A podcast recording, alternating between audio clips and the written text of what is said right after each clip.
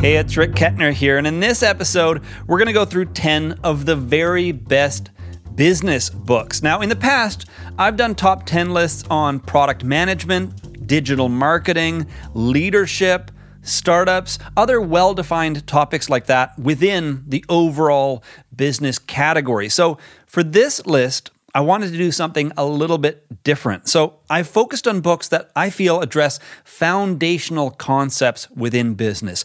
Each of these books covers an important issue that comes up over and over again in business. So if you're a founder, you're a CEO, or if you're an investor, or really anybody else interested in understanding and addressing important recurring issues in business, then this may be the perfect reading list for you. Now, if you are interested in product management, digital marketing, leadership, or some of the other topics that I've tackled in the past, I'll include links to those in the description box down below so you can check them out afterwards. But for now, let's dive into the list, beginning with The Lean Startup by Eric Ries.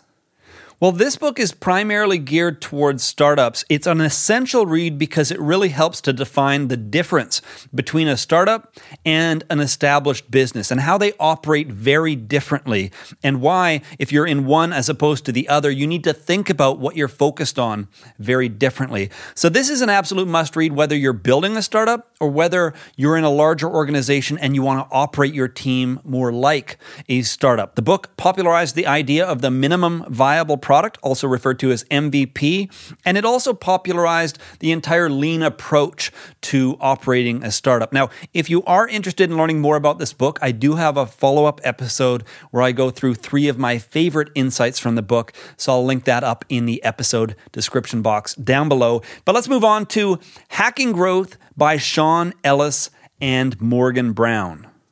This book explains the importance of building a culture of continuous experimentation. So rather than just launching a product and then eventually creating a second version of that product at some point in the future, this book is about building cross functional growth teams that are always on the lookout for opportunities to iterate or improve the product in small, simple ways. So, the book covers some very powerful tactics when it comes to iterating around acquiring customers, activating customers, retaining customers, and monetizing customers. So, this is a very popular strategy today in business, but one that's very, very important. You want to build a culture where you're always looking for opportunities to make small but meaningful changes to your products and your services. And again, as with the previous book, I do have a follow up episode where I go into three of my favorite takeaways from this book. Next on the list is The Innovator's Dilemma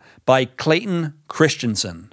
This book explains why great businesses often fail in the face of disruptive innovation. Now, it's not for reasons you might suspect, including bureaucracy, arrogance, poor planning, short term investments, or any of the common issues we associate with large established businesses suddenly falling apart. Instead, this book is really focused on why really well run businesses, great, successful businesses, often respond poorly to innovative new technology. And what these businesses can do differently to avoid the fate of being overrun by an innovative startup. So, whether you are in a startup that's looking to disrupt an established business, or if you're in an established business and you're looking to avoid being disrupted, I highly recommend that you check out this book. One of the most influential books of all time in the business category. So, just an absolute must read. Next on the list is Start with Why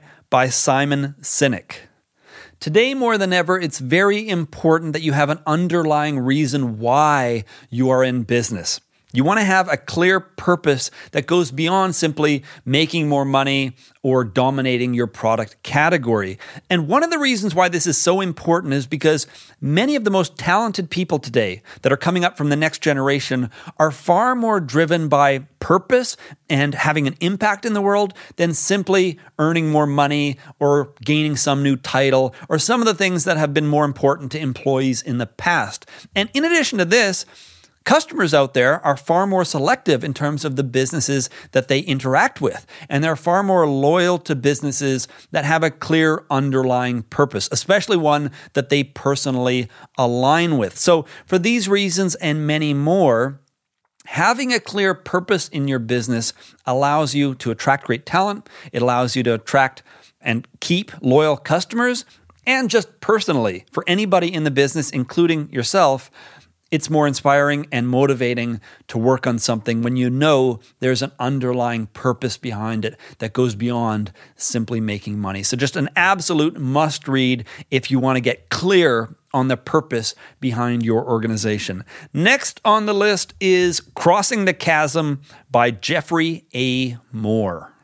This book is about how to market and sell disruptive products, the kinds of products that require that users change their behavior in some meaningful way in order to adopt them. Now, the reason why this book is so important, even though it focuses on marketing and sales and that sort of thing, which might be kind of considered outside of the scope of this list, is because this book explains the different kinds of customers that you're almost certainly going to come into contact with if you're in business for any amount of time. So, for example, among several different groups, I'm going to tackle two of them here for you. Number one, early adopters, a relatively small portion of the overall market.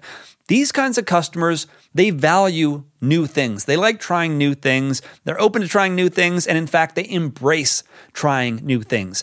On the other end of the spectrum, or at least further down the spectrum, you have pragmatist mainstream customers. These customers do not want to try new things. They don't like change for change's sake. They want proven solutions. They want to buy the kinds of products and services that other people like them have already bought, have already tried, and have already accepted as kind of the standard in their marketplace. So, very different values. And this group is much, much larger in terms of the overall pool of customers that you can sell to. And so, one of the things that this book explains is how to cross the chasm from early adopters to pragmatist mainstream customers and others like them so that you can earn far more with your business. But the main takeaway that I would suggest from a book like this is simply understanding the different kinds of people that you're almost certainly going to sell to over time so that you can understand how they value things differently, what you need to focus on if you want to please that kind of customer, and ultimately why you want to move more towards pragmatist mainstream customers if you want to have long term success with a lot more revenue and a lot, a lot more profit. Let's move on to The 22 Immutable Laws of Marketing by Al Ries and Jack Trout. This is one of my all time favorite business books. It explains the power of positioning. And the idea here is you want to create an association between your product category, whatever category you're in, whatever market you're in, and your specific brand. So that whenever somebody thinks of that category, they automatically think of your brand. So, for example, if I mention a category like fast food, you almost certainly think of a, a, brand like McDonald's. Or if I mention streaming television, you might think of Netflix. If I mention search engines, you might think of Google. And the power behind this concept is if you can be the brand to establish this connection in the minds of your target audience, every single time they think of the category, they naturally think of your brand. You effectively live rent free in their minds. You don't have to spend as much on advertising or promotion because whenever they think of that issue or that problem or that category or whatever it is that you're aiming to resolve, they immediately think of your brand and are far more likely to engage that brand when it comes to conducting in further business. So, a very, very powerful concept. And this book explains a few different tactics and strategies for how you can achieve this status in your product category, among several other very powerful ideas. But that was one of my favorite takeaways from the book and one that I think you'll absolutely love. This is one of the books that I do have a follow up episode going into three of my favorite insights. So if you're interested in learning more, check the episode description box to find a link to that. Next on the list is Blue Ocean Strategy by W. Chan Kim and Renee Mauborgne. This is a very popular book that explains how to escape the bloody red ocean of competition, a very common trap that businesses find themselves in is a head to head rivalry where they're effectively chasing the same customers with a very similar product with comparable features. So heavily commoditized, and it tends to be all about price. They might take turns making a slightly better product, and then the other brand will come up and do a slightly better product, but effectively they're selling the same thing to the same customers, and it becomes all about price. This book includes tools and frameworks that can help you create a blue ocean of uncontested market space. So you can effectively make the competition irrelevant. You're not worried about what they're doing, you're creating unique value for your own target audience. And not only are those customers more satisfied, but you're able to generate better revenues, better margins, better profits because you have a differentiated strategy. Now, this is one of the books where I do have a follow up episode where I go through three of my favorite insights from the book. So if you're interested in learning more right away, you can find a link to that in the episode description box. Next up, we have The Language of Trust by Michael Maslansky.